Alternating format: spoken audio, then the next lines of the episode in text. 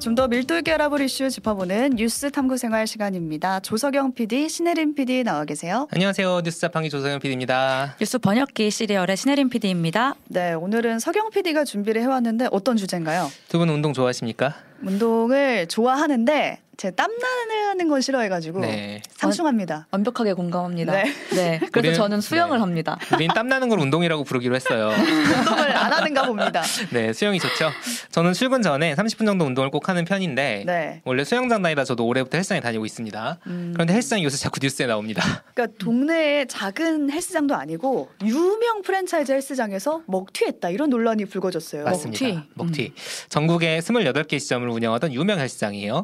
최근까지도 장기 회원을 모집 중이었는데 하루아침에 문을 닫았고요. 피해자가 1천 명이 넘어간다라고 합니다. 이게 음. 그냥 생각한 것보다 피해 금액이 엄청나더라고요. 피해 금액도 엄청나죠. 음. 헬스 기구만 자유롭게 이용하면 저 같은 경우는 지금 계산해보니까 대충 월 4만 원대더라고요. 월 4만 원. 오 저렴한 곳에 그쵸. 잘 다니고 계시는. 저는 근데 이제 이런 전문 피트니스 센터 중에는 연간 몇 백만 원, 음. 뭐 이런 회원권도 많아요. PT 받는 경우도 그렇고. 어. 그렇죠. PT도 있고 뭐 필라테스 있고 음. GX도 하고 음. 헬스도 하고 이번에 논란이 된 센터의 경우에는 합쳐서 연간 600만 원이었다. 근데 이 회원권을 500만 원으로 깎아준다.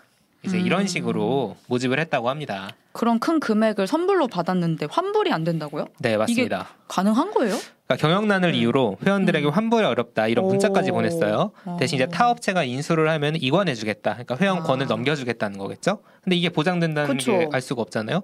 여러모로 음. 피해자들 입장에서 황당한 일입니다. 정말 황당하네요. 그러니까 운동 안 하길 잘한 건가요, 제가? 약간 이런 생각도 들고. 그건 다른 문제인 것 같아요. 근데 이번 주에 헬스장뿐만 아니라 요가원도 먹튀를 했다 이런 논란이 있었어요. 그렇죠. 먹튀 먹튀 궁금하신 분들 계시는데 먹고 튀다라는 말의 줄임말이죠. 그러니까 음. 그냥 날 그냥 쉽게 말하면 도망갔다. 돈 먹고 날랐다. 자, 음. 프랜차이즈 요가원이 전국에 지점이 있는데 서울 강남점과 부천 상동점에서 4월 말 5월 초쯤에 한 달간 운영을 중단하고 세 단장 하겠다 음. 안내를 해놨는데 지금 6월 중순이잖아요. 문을 네. 안 열었어요? 근데 문 닫은 채 연락이 두절된 상황입니다. 아이고. 요가원도 비슷해요. 막 200만 원, 300만 원짜리 그런 거 음. 회원권 결제하신 분들이 많다고 하고요. 저도 해봐서 아는데 그때 월로 결제하면 회당 금액 자체가 한 5만 원 정도예요. 네. 근데 연간 결제라면 회당 금액이 확 네, 줄어드니까 확 줄죠. 줄죠. 어 그럼 연으로 해야겠다 이런 생각이 어, 보통 들거든요. 길게 길게 하죠. 그렇죠. 저도 네. 그렇습니다. 음. 그렇게 확 싸지는 방식으로 홍보를 하니까 소비자 입장에서 계산기 두드려보고 음. 그리고 이왕 운동하는 거 1년 해보자. 한두 달 그렇죠. 가지고 무슨 그렇죠. 효과가 있겠어? 이런 오운한 거죠. 매점 아. 법연 해야 된다. 네. 결제를 하는 건데 이렇게 연락이 두절되면서 황당한 사건이 벌어진 겁니다. 근데 이런 어, 뉴스들이 지- 요즘 처음 본 건 아니고 좀 본 적은 있는 것 같아요. 그렇죠. 네. 이른바 헬스장 먹튀에는 구조적 원인이 있기 때문에 반복되는데 음. 어, 제가 지금 유튜브와 레인보우로 기사 제목들 몇 개 보여드리고 있습니다. 속수무책 헬스장 먹튀 대책은 관련 민원 964건, 음. 아침에 회원 모집 저녁에 폐업, 환불도 안 해주고 먹튀, 6개월 등록했는데 헬스장 먹튀에 새해 결심 와르르, 한 음. 달 전까지 할인 이벤트 하더니 먹튀 급증, 이게 다 뭐 여러 해 동안 벌어진 그렇죠. 일인가요? 이거 제목만 보면 지금 나온 기사인 줄 아실 수 있을 것 그쵸. 같은데 네. 2014년, 16년, 19년, 21년 어, 오, 그 종종 벌어놨던 2014년 음. 일이네요. 그- 그렇죠. 계속해서 똑같은 일이 반복됐네요. 그렇죠 잊을만 하면 나오는 오. 논란입니다. 어. 음. 근데 대책이 아직까지 없었던 거예요. 음. 그러니까 대체 왜 이렇게 그러면 헬스장 먹튀가 반복되는 걸까? 음. 제가 이제 조사를 해보니까 크게 두 가지 원인이 있습니다. 네, 첫 번째 원인은요. 헬스장 많이 생기고 많이 망한다. 음. 원래 헬스장이 많이 생겨요? 많이 생기고 네. 실제로 요즘 약간 체감상으로 좀 많아졌다 느끼시는 네. 분들 계실 거예요.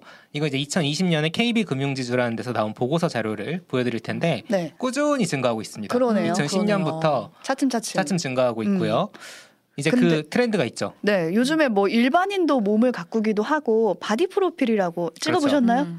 요즘 유행이에요. 제가 바디 프로필 한번 얘기했다가 누가 상상해서 기분 나쁘다고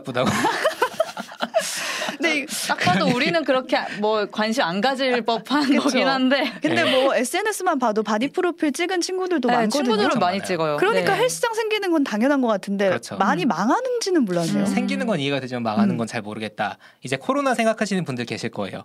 헬스장들이 막 그 집 그 뭐지 집합 정지 때 맞아, 집합 금지 맞아. 때 이제 많이 망하고 이랬잖아요. 맞아요. 마스크 네. 쓰고 운동해야 그렇죠. 되고 이래서. 네. 근데 이제 코로나 때 서울 폐업한 업종들을 보면은 그 실제로 헬스장이 두드러지긴 합니다. 음. 왜냐면 2020년에 코로나 딱 터졌을 때 뭐 노래방, PC방 이런 데는 제일 많이 폐업을 했는데 네. 헬스장 같은 경우에는 2021년에 2020년보다 더 폐업을 많이 했어요. 그러니까 음. 아, 실제 영향이 있었다고 볼 수 있죠. 음. 네. 근데 과연 코로나 이전엔 달랐을까? 음. 자, 2017년에 신한카드 자료로 조사한 중앙일보 기사가 있는데요.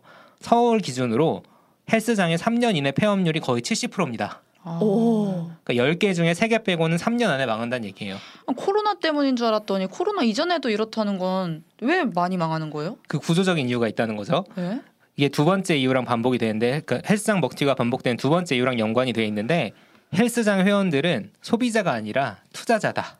소비자인데 저는 그렇죠. 소비하려고 결제를 한 건데 투자자라니. 전혀 투자자 아닌데 내가 헬스장 주인과 동업을 할 생각은 무슨 못했다. 소리입니까? 그러니까요. 이제 모든 사업이 그럴 수 있지만 헬스장 한번 문 열려면 돈이 엄청 들죠. 그렇죠. 그 운동기구가 그 러닝머신 같은 거 지금 저희가 몇 개 상품을 보여드리고 있는데 음. 막 300만 원, 600만 원 뭐 이런 게 막 20개씩 있잖아요. 맞아요. 그리고 이것도 브랜드가 있어가지고 그렇죠. 브랜드 있는 좀 명품 뭐 러닝머신 그렇죠. 이런 거는 훨씬 더 비싸고 호텔식 운동기구 맞아, 맞아. 이게 이제 그 단골 그 홍보 멘트인데 이게 비싸가지고 저희가 헬스장을 가는 거예요. 가정용으로 들이질 어, 못하니까. 정확해요. 제가 요즘 천구의 계단이라고 그 아침 아침에 운동하는 게 무한대로 계단을 오르는 운동기구가 있어요. 아. 저는 지옥의 계단이라고 불러야 한다고 생각을 하는데 아무튼 그거 한번 맨날 이거 하느니 집에 살까 하고 알아보니까 200만 원인 거예요. 음. 그러니까 그러느니 헬스장 끊고 말지. 그렇죠. 음. 제가 지금 한 달에 약간 4만 원 꼴이면 50개월을 다닐 수 있는 돈이잖아요. 그러니까요. 씻고 이것저것 다 할 어, 수 있으니까. 메인님도 천국의 계단을 이미 으- 언급을 해주셨네요. 천국의 계단 같은 네.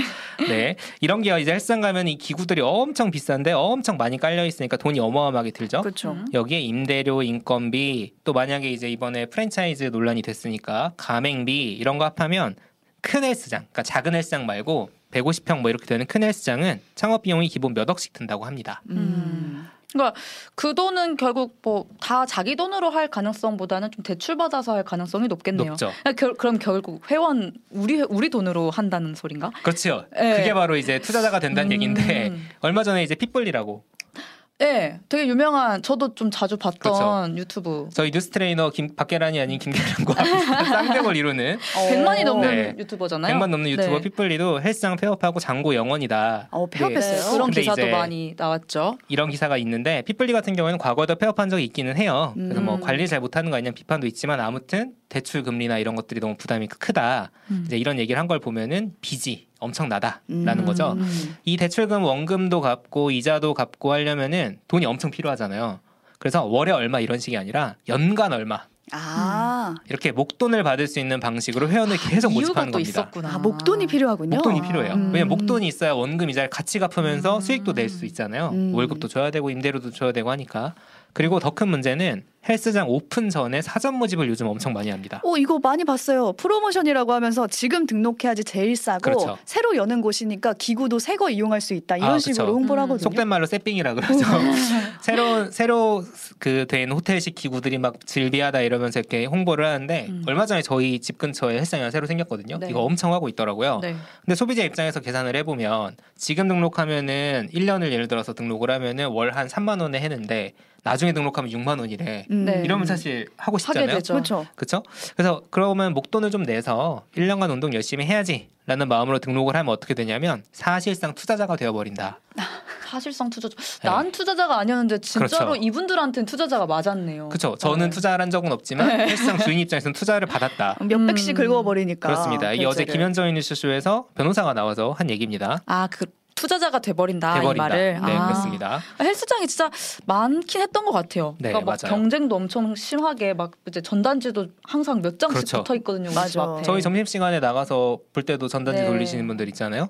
너무 많아서 가격 경쟁이 심하죠. 이거를 근데 그냥 가격 경쟁이 아니라 출혈 경쟁이라고 볼 정도라고 합니다. 음. 그래서 헬스장 먹튀가 앞으로도 계속 밀려올 수 있다. 더- 더 밀려올 밀려온다. 때에는 우려가 나오는데요. 투자는 엄청 해놓고 갚아야 할 돈은 엄청 많은데 여기도 헬스장 저기도 헬스장 다 같이 경쟁을 하면은 음. 회원권 요금을 깎을 수밖에 없는 거예요. 음. 경쟁을 해야 되니까 음. 선화 헬스장은 월 3만 원인데 석양 헬스장이 4만 원이면 안 되잖아요. 안 가죠. 안 가니까 이게 이걸로 이제 요금을 깎으면서 수익이 악화되고 그런데 조금만 회원 수가 줄거나 성장세가 둔화되면 바로 마이너스. 음. 근데 그게 쌓이면 폐업을 해야 되는데 폐업을 하면 어떻게 되냐면 돌려줘야 되잖아요 돈을. 그렇죠. 그러니까 환불해줄 돈이 없으니까 도망가는 거예요. 아, 아. 그래서 문을 잠깐 닫는다든지 뭐 그렇죠. 내부 공사합니다 이런 식으로 핑계를 대고 대놓고 이른바 먹고 튀었다. 어, 네, 먹튀를 한다. 그 그리고 저는- 피해자들은 사기죄로 고소를 하는 게 반복이 됩니다. 전 헬스장에 사람 없으면은 아 혼자 쓰는 것 같다 아이고. 이 큰 헬스장을 이렇게 좋아했는데 좋아할 일이 아니었네요. 그렇죠. 위험한 곳에서 네. 걷고 뛰고 있었던 나는 과연 거죠. 여기는 네. 괜찮은가? 근데 이게 여러 번 반복이 된 거라고 했잖아요. 그럼 그 대책을 뭐 마련한 게 뭐 조금이라도 있는지? 지금까지 없었으니까 이게 계속 반복되지 음. 않았을까라는 생각이 드는데요. 그러니까 정치권에서는 이제 김재석 그 국민의힘 당협위원장이라고 어. 몇 가지 대책을 내놨습니다. 음. 추가 피해를 방지하기 위해서 사전 영업은 일단 제한하자. 네. 뭐 소비자 피해 보상 보험 가입을 의무화하자라는 방안을 거론하고 있는데 이건 이제 아직 전혀 국회에 공식적으로 얘기된 건 아니고 차차 만들어질 것 같긴 하고요. 네. 소비자원에 들어가 보시면은 헬스장 먹튀 피해 방지 뭐 이런 게 있는데 사실 그냥 계약서를 꼼꼼히 봐라 이 정도긴 해요. 그러니까 소비자 입장에서는 어떻게 당장 해야 되는지 그렇죠. 방법을 모르겠어요. 사실 이제 주의할 방법밖에 없긴 한데 음. 전문가들의 제언은 종합해 보면 이렇습니다. 가능하면 큰 금액은 할부로 해라. 어. 신용카드 할부로 해라. 일시불이나 현금 결제하면 더 싸게 해준다고 하던데요. 그렇죠. 그리고 아. 일시불이나 현금밖에 안 된다고 하는 경우도 있습니다. 음. 이 가격을 하려면. 그런데 할부를 하셔라라는 이유가 거래 대금이 20만 원 이상이고 3개월 이상 할부를 할 경우에는 신용카드 항변권이라고 오. 이건 헬스장에만 적용되는 거 아니에요? 네. 쉽게 말해서 남은 할부금을 안 낼 권리가 있습니다. 음. 어. 실제로 이제 그 귀책 사유가 저쪽에 있는 경우, 그 그 음. 업종 업장에 있는 경우에는요. 네. 아. 그쵸. 어, 차라리, 차라리 좀 애초에 이런 걱정 없이 믿을 수 있는 헬스장을 고르면 그렇죠. 좋겠어요. 이건 이제 거기 그건 다음에 문제인 네. 거고. 서경님이 좀 다니는 헬스장처럼. 그렇죠. 그러니까 100%는 아니겠지만 처음부터 믿을 만한 헬스장 어떻게 고르느냐. 올해 있었던 트레이너가 해준 조언이 이래요. 한 자리에서 대표가 바뀌지 않고 5년 이상 된 곳으로 가라. 음. 어. 아까 3년 이내 폐업이 많다 그랬잖아요. 네. 그래서 이런 식으로라도 찾아보라는 그런 조언이더라고요. 이거 네. 묘하게 공인중개사 그러니까 정세사기 공인중개사 추천할 때랑 네, 비슷하네요. 비슷하죠. 네. 오늘 여기까지 반복되는 헬스장 먹튀 논란 자세하게 탐구해 봤습니다. 2부에는 경제방송 서현미의 돈터침이 준비되어 있으니까요. 네. 함께 해주시고요. 신혜림 PD, 조석영 PD와는 여기서 인사 나눌게요. 고맙습니다. 감사합니다. 감사합니다.